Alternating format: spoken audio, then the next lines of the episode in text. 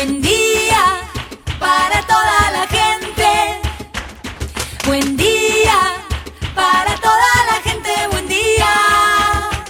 Buen día Soldati, edición Quédate en casa. Son días que necesitan de nuestro compromiso de quedarnos en casa. En FM Soldati, no por eso vamos a dejar de ser comunicadores y comunicar. Aprovechamos los límites que se presentan para llevarte por WhatsApp las noticias y la información que necesitas. Vos quédate en casa. Va a ser un buen día Soldati, pero vos nos vas a escuchar cuando quieras. Mañana, tarde o noche. El sur está bien despierto. Participa enviándonos las ideas y contenidos al 11 36 88 87 91. Estamos a la distancia, pero juntes. Buen día, Soldati. Hoy quédate en casa. Hablamos de economía, inflación y deuda externa con el economista Juan Valerdi. Cómo esos números llegan a modificar muchas cosas de nuestro día a día. También nos comunicamos con Susana Reyes, directora de la Escuela Porteña, Isauro Arancibia, nos contará su lucha por el reparto de alimentos con el gobierno de la ciudad de Buenos Aires. Y por último, Leo Gastián nos trae las novedades deportivas de la semana. Así arrancamos. Estas son las noticias en Buen Día Soldati. Jefe de gabinete, Santiago Cafiero, aseguró hoy que el gobierno siempre escucha y tiene en cuenta las voces y reclamos de la gente, pero señaló que en algunas de las protestas anti-cuarentena ve alguna intencionalidad política con esta lógica de la infectadura. Gatillo fácil. Un agente de la Policía Federal mató 18 disparos a un delincuente que intentó asaltarlo en Avellaneda. Quedó detenido e imputado por homicidio simple agravado por el uso del arma de fuego. El presidente del Instituto Nacional de la Yerba Mate Juan José Sichowski, destacó el crecimiento del consumo durante la cuarentena por la pandemia del coronavirus y resaltó el esfuerzo realizado por el sector para preservar la salud. IFE, el Ministerio de Economía anunció el segundo pago. Confirmó que en las próximas horas ANSES comunicará los detalles. Explicó que el gobierno decidió mantener la medida ante la extensión de la cuarentena y frente al impacto que ello genera sobre los ingresos de los hogares. Ponderó además que con el primer depósito se logró evitar que entre 2,7 y 4,5 millones de personas caigan transitoriamente en la pobreza. Retiro, Flores y Barracas siguen siendo los barrios porteños con mayor cantidad de casos confirmados de coronavirus, según muestra el último informe epidemiológico presentado por el gobierno porteño. En tanto, Versalles, que hasta el último informe era el único que no presentaba casos, sumó dos en la última semana. Charlie García muestra una buena evolución clínica. Se encuentra en una habitación común y de buen ánimo dio negativo el test de coronavirus y seguirá internado pocos días más para cumplir tratamiento antibiótico. Se acerca el 3 de junio y se cumplirán 5 años de la primera vez que se puso en la calle el grito colectivo Ni una menos contra los femicidios, los transfemicidios y los travesticidios que transformó vidas y formas de organización colectiva para denunciar que la violencia machista y sexista es un entramado económico, político y cultural el Frente Feminista y Disidente de Soldati se organiza. En coordinación con el colectivo Ni Una Menos, comparto las acciones que se están pensando desde el Frente Feminista y Disidente para el 3J desde la organización política El Hormiguero.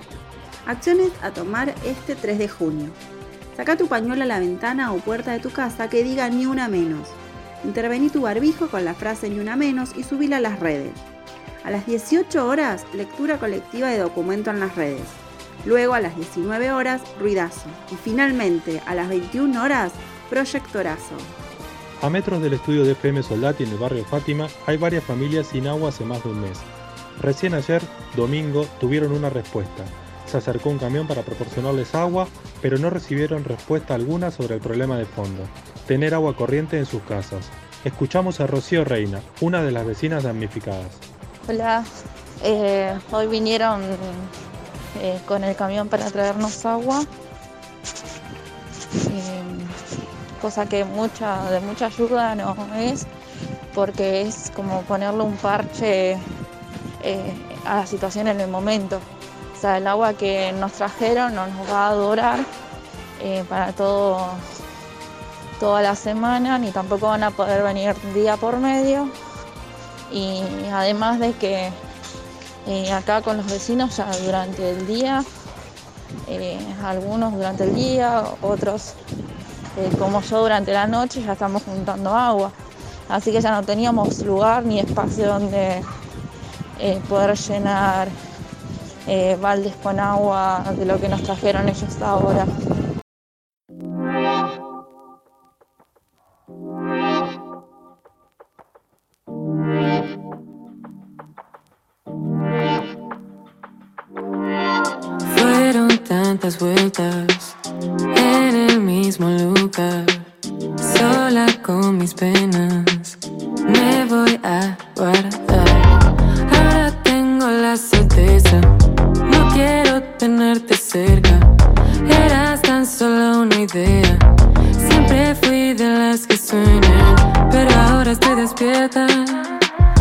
Besos no me tientan, ya no espero tus sorpresas.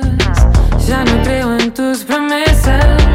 Pasa el tiempo y no cambiaste nada. Seguís jugando las mismas cartas. Pero ya no caigo en tus trampas. Ahora soy yo la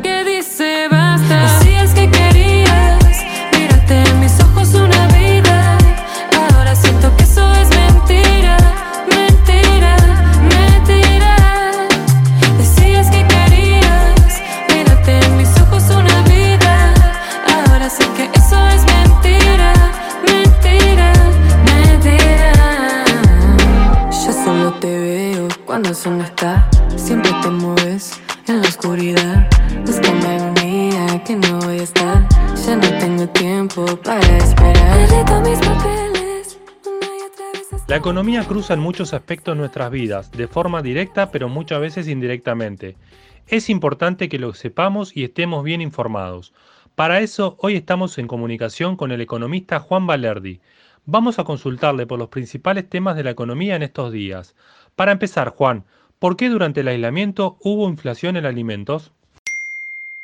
La inflación de alimentos no tiene ningún tipo de relación con cuánto esté o no la gente en la calle, porque en realidad eh, durante la cuarentena una de las excepciones absolutas es ir a comprar alimentos, así que la cuarentena y producirlos claramente, ¿no? La cuarentena en, en manera alguna afecta la venta de alimentos y tampoco la producción.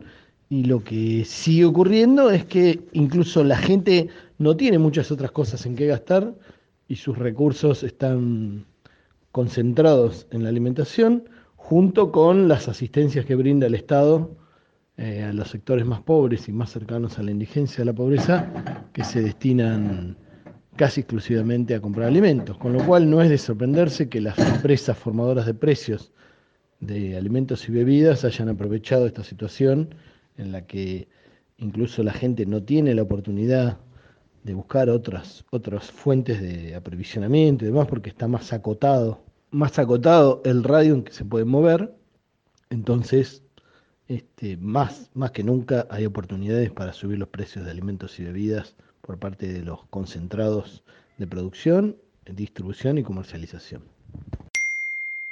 El valor o los valores del dólar no dejan de estar en consideración. ¿Cómo ves los movimientos del dólar? El dólar oficial no está congelado, sino que se está moviendo lentamente. Hay que recordar que la inflación este, en el último mes fue de 1,5%, así que que el dólar acompañe una inflación de 1,5 o 2% es lo más lógico. El valor del dólar es razonable, el dólar oficial, porque es el que se usa para el comercio exterior, que es el, grueso de lo que tiene que ver con la compra-venta de dólares, las transacciones comerciales. Y, y si vemos otros dólares, como el ilegal, mal llamado Blue, o el MEP, y contado con liqui, que son los movimientos de las empresas que se hacen de dólares utilizando algunas artimañas con la bolsa y los bonos, eh, que están a 120, 110 pesos, es porque esos son otros mercados que no tienen nada que ver con los con la función básica del dólar, que es el comercio exterior. Ese dólar tiene que ver con atesoramiento, con fuga de capitales y con posicionamientos que, que pueden tener valores muy diferentes de lo que necesita la Argentina justamente para proteger su industria nacional y para ser competitiva. Que venimos hablando de la renegociación de la deuda. Esta semana el índice del riesgo país mejoró y mucho. ¿Eso significa que la renegociación de la deuda argentina está mejor encaminada? El riesgo país solo refleja cómo vienen las apuestas de los inversores respecto de qué va a pasar con la deuda argentina. No refleja nada racional, ni matemático, ni científico. Son apuestas. El, dólar país alto significa que hay un montón de apostadores en los mercados que no necesariamente son seres racionales, ni actúan como tales, sino que son una especie de ludópatas eh, con muchas herramientas tecnológicas, pero ludópatas al fin, que toman decisiones en base a sus pálpitos y a información que no necesariamente es buena, y hacen sus apuestas. Y en base a eso se determinan los precios de los bonos y eso determina el valor del riesgo país, por diferencia entre lo que rinden implícitamente los bonos argentinos y los que rinden el Tesoro norteamericano, que supone que tiene riesgo cero. En este caso siempre, obviamente, estamos hablando de bonos argentinos en dólares y de los, los bonos del Tesoro que son en dólares. Ese fue el economista Juan Valerdi en comunicación con FM Soldati 91.3.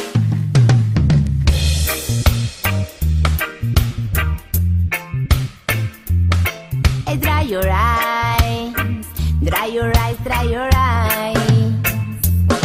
Say dry your eyes, dry your eyes, dry your eyes. Y no te pongas triste, pongo más, no te pongas triste. Naya más, no te pongas triste. Pongo más, no, no, no. Hey, dry your eyes, hey, dry your eyes. Y no te pongas triste. Pongo más, no te pongas triste. Naya más, no te pongas triste. Como mano, no, no. Hey, dry your eyes, hey, dry your eyes. En una vida difícil te tocó estar. Pobreza y preocupaciones tuviste que atravesar. Muchas lágrimas por tu cara pasaron ya. Pero sigue estando gracias a papá Rastafari. Por haber nacido así, sabes apreciar. Y hoy tus manos están fuertes para poder pelear. So, ¿quién te va a parar? Si ahora viene lo bueno, digo, ¿quién te va a parar? No mires hacia atrás, hay Nayaman, Congo man. Rasta woman, dry your eyes. Hey, Nayaman, Congo man. Rasta woman, dry your eyes. Y no te pongas triste, Congo man, no te pongas triste. Nayaman, no te pongas triste. Congo man, no, no, no. El coronavirus, además de instalarse como pandemia en nuestro país, está dejando a la vista situaciones sociales con desigualdades profundas. Ahora estamos en comunicación con Susana Reyes, directora del Centro Educativo Isauro Arancibia, sobre la avenida Paseo Colón, al que asisten unos 300 chicos y chicas que viven en la calle. Actualmente es profesora de Instituto de Formación Docente, en donde dicta las materias Educación Popular y Alfabetización de Adultos. Contanos, ¿cómo podés describirnos a la escuela Isauro Arancibia? Hola, buenas tardes. Bueno, la escuela Isauro Arancibia es una escuela que se creó hace 22 años y que a lo largo de estos 22 años se fue transformando, poniendo siempre en el centro al sujeto pedagógico que se acercaba a la escuela, que en su mayoría a lo largo de estos 22 años eh, fueron y son eh, jóvenes, niños, niñas, adultos en situación de calle, eh, en su mayoría. ¿no? Empezó como escuela primaria de adultos, venían a empezar o terminar su educación primaria, y hoy, eh, a partir de las necesidades que traían, la escuela tiene primario de adultos, primario de niños y niñas, eh, secundario de adultos, tiene también un CENS, un jardín maternal, eh, una escuela de formación para el trabajo, talleres de arte. Eh, bueno, en eso se ha convertido, ¿no? Empezó hace 22 años con una maestra y 20 estudiantes eh, y hoy hay 400 estudiantes, más de 150 docentes. bueno, digamos como que se fue transformando y sobre todo eh, es una escuela que, en la que el estudiante o la estudiante eh, van a pensar su proyecto de vida, sobre todo eso, ¿no? Encuentran una mirada distinta, una mirada amorosa, un espacio donde encontrarse con, con ellos mismos y pensar así un proyecto colectivo, ¿no? un proyecto con otros y otras para salir de la situación en la que se encuentran. A partir de la pandemia, ¿qué es lo que está ocurriendo con la entrega de bolsones de comida? Bueno, esta pandemia la verdad que lo que pone más en relieve es la desigualdad que hay en esta ciudad, ¿no? La ciudad que más recauda, la más rica y la más desigual. Eh, ni bien empezó la pandemia, bueno, todo el mundo a quedarse en su casa, lavarse las manos, pero ¿qué, qué hacen los que no tienen casa? Como nuestros y nuestras estudiantes. Bueno, de hecho se quedaron por ahí, muchos se los llevaron presos por no cumplir la cuarentena. Eh, bueno, eh, lo que sucedió es que a través del Ministerio de Educación de la Ciudad de Buenos Aires, todas las escuelas que permanecen cerradas, se abren cada 15 días para entregar bolsones de comida. Esos bolsones de comida en realidad es el derecho que tienen eh, los y las alumnas y alumnos de la ciudad de eh, el comedor, digamos, eh, nuestros y nuestras estudiantes almuerzan en la escuela, desayunan, almuerzan y meriendan. Ese bolsón de comida que se le entrega cada 15 días vendría a ser el equivalente a esos 10 días, porque van 5 por semana, que van a la escuela. Pero bueno, eh, la realidad es que ese bolsón alcanza con suerte para 4 días. Bueno, pero esos bolsones tienen que retirarlo. Además, eh, digamos, es una, forma de un encuentro también pedagógico con sus maestros, ¿no? Para nosotros es muy importante ese momento porque se entregan los cuadernillos que, que, hacen e imprimen los maestros para los pibes y las pibas, porque, bueno, el tema de Internet y educar a través de la web para nuestras población no va, ¿no? ¿no? No es posible. Entonces, bueno, en ese momento, además de llevarse el bolsón, por supuesto que se corrigen las tareas, se mira eh, las dificultades que hay, que también durante la semana se hace a través del teléfono, ¿no? Los que tienen teléfono, bueno, se puede hablar y eh, también despejar, eh, digamos, todas las, las dudas. ¿Qué pasó con este bolsón? Bueno, que además de nuestras estudiantes, que se armaba una fila muy larga de estudiantes, también empezaron a venir la gente del barrio de San Telmo, porque desesperados por querer llevarse algo para comer.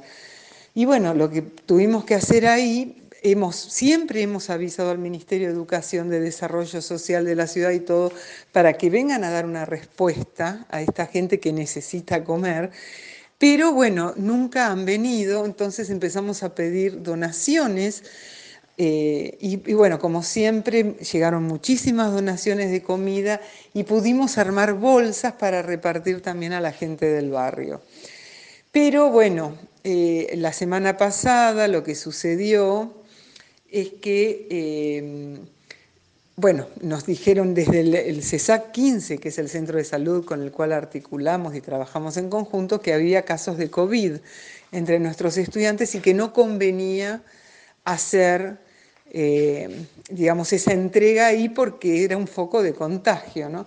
Entonces decidimos cambiar eh, la, estrategia y eh, entregar la comida directamente donde estén los y las estudiantes, o sea, en los hoteles, en, las ranchadas, eh, inclusive en provincia, ¿no? se organizó todo un circuito para poder eh, repartir estos bolsones y para tomar contacto con los estudiantes y sus cuadernillos de tareas. De esta manera lo íbamos a hacer nosotros, los maestros. Entonces, ¿qué roles pasaron a cumplir docentes, donaciones y gobierno de la ciudad? Eh, bueno, eh, claro, eh, digamos, con esas donaciones nosotros también completábamos esos bolsones. cuando nosotros decidimos que no, no íbamos a entregar ahí, que lo íbamos a hacer de esta manera, estuvimos de acuerdo el ministerio, las autoridades del ministerio, pero esa noche nos avisan que no que iban a cambiar todo y que al día siguiente a las 7 de la mañana se iban a llevar todos los bolsones para repartirlos ellos. Bueno, eh, hicieron eso, por suerte hubo compañeros que fueron a filmar a las 7 de la mañana y lograron que no se lleven todos los bolsones. Eh, bueno, eh, finalmente ese día, el viernes, ayer, bueno, ayer, fueron, se pudo repartir con los bolsones que habían quedado a varios de los eh, de los estudiantes, se hicieron, se organizaron para hacerlo, fue muy hermoso ese encuentro, ir a los barrios, ir a los hoteles a entregarle los bolsones y los cuadernillos. Y, eh, bueno, lo que pasó fue que ante el repudio eh, generado por este acto de, desconocer, digamos, la opinión, las, eh, las, estrategias de la comunidad educativa y el centro de salud del barrio, eh, hubo un repudio generalizado a esta situación, que desconociendo esto el Ministerio de Educación se llevó los bolsones de comida y aparte los repartió sin ningún criterio y a gente que no eran estudiantes de la escuela. Se los llevó a otro lado, ¿no? a unas cuadras del Isauro. Tuvieron que, ante tal repudio, inclusive un repudio que eh, realizó la legislatura, eh, tuvieron que devolverlo. Y así es que el viernes a la mañana lo tuvieron que traernos de vuelta eh, bueno, bolsones, eh, la cantidad de bolsones que necesitábamos y así se pudo terminar toda la entrega. ¿no? Eh, bueno, realmente el, rol que empezamos a cumplir, nosotros nunca, para nosotros es muy importante el vínculo pedagógico, ¿no? Es lo que es la escuela es lo que sostiene y en este caso el alimento es fundamental también, ¿no? porque eh, todos nuestros estudiantes eh, trabajan con la economía informal y ahora no pueden salir a la calle, no pueden, eh, digamos, limpiar los parabrisas, no, bueno, no pueden estar haciendo las tareas que ellos hacían para conseguir el sustento diario. Entonces, el tema de la comida es muy importante, pero también lo es el tema de todas las tareas escolares y cómo ellos se aferran a esas tareas para, también para sobrevivir, ¿no? Eh, es increíble cómo piden los cuadernillos cuando venían a buscar la comida a la escuela, también pedían libros y bueno, y eso es, muy hermoso. Eh, yo creo que el rol de los maestros eh, sigue siendo ese, nosotros lo sostenemos y lo defendemos, ese es el rol. Y por eso pedimos que, bueno, que el gobierno eh, reemplace estos bolsones por una tarjeta alimentaria. Entonces, las familias podrían eh, abastecerse de aquello que necesitan. Eh, y bueno, y la escuela, podrían venir a la escuela cada 15 días a buscar estas tareas y a relacionarse directamente con sus maestros y maestras sin que esté todo este tema de la comida de por medio, ¿no?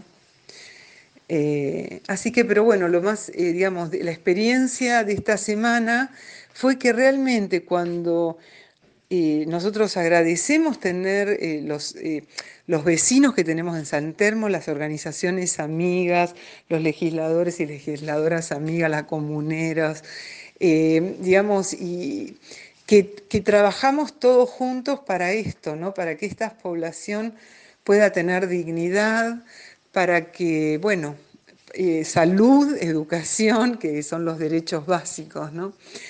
Bueno, muchas gracias. Ella fue Susana Reyes, directora del Centro Educativo Isauro Arancibia. El gobierno de la ciudad es responsable de esta situación. Gracias Susana por compartirlo con FM Soldati 91.3.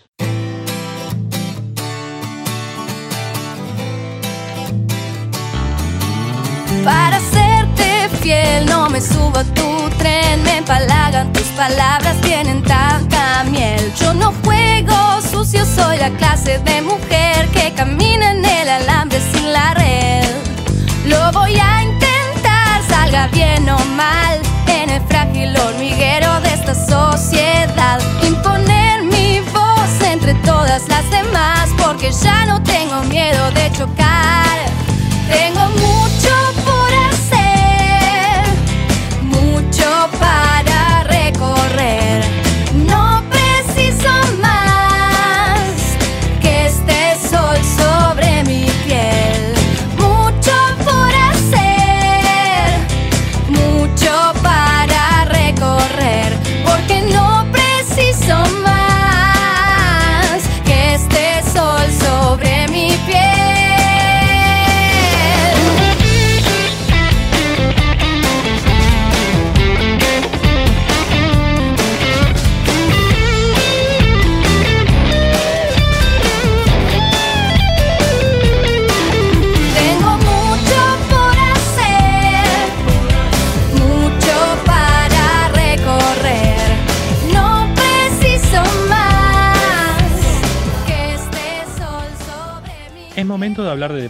Para eso está Leo Galstián conectado.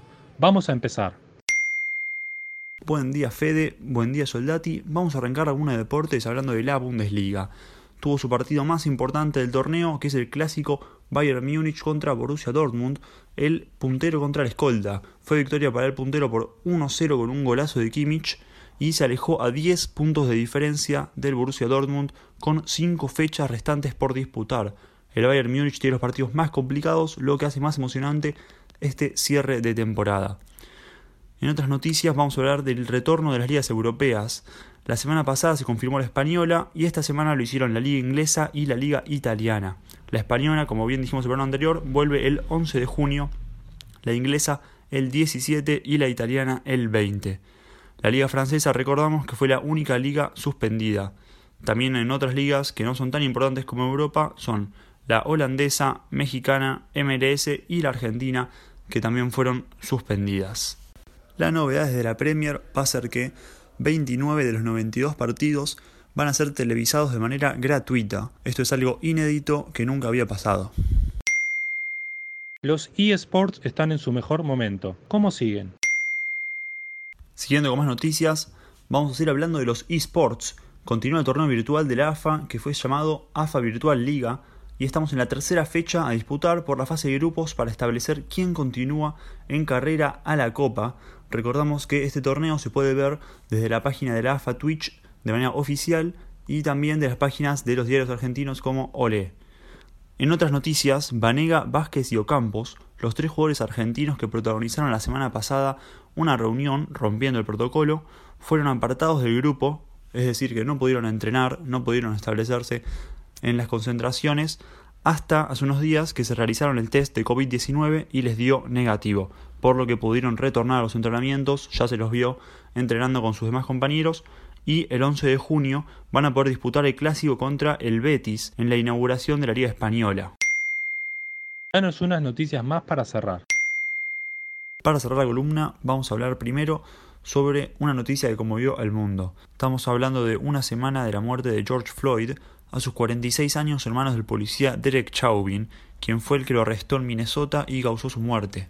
Los jugadores afroamericanos del mundo pidieron justicia por su muerte al celebrar sus goles mediante remeras con frases o demás gestos. En otras noticias vamos a hablar de efemérides. A 89 años del primer partido de la era profesional en el fútbol argentino, fue un 0-0 entre Boca Chacarita en 1931. También tenemos 22 años del debut de Sebastián Bataglia, es el jugador más ganador de historia de Boca con 17 títulos. Y por último, a 5 años del retorno del payasito Aymara River, que no llegó desde lo físico y antes de disputar a Libertadores tuvo que retirarse. Esto fue todo en la columna de Deportes. Ese fue Leo Galstián acercándonos a la columna deportiva con las novedades de la semana para FM Soldati 91.3. You keep saying you've got something for me.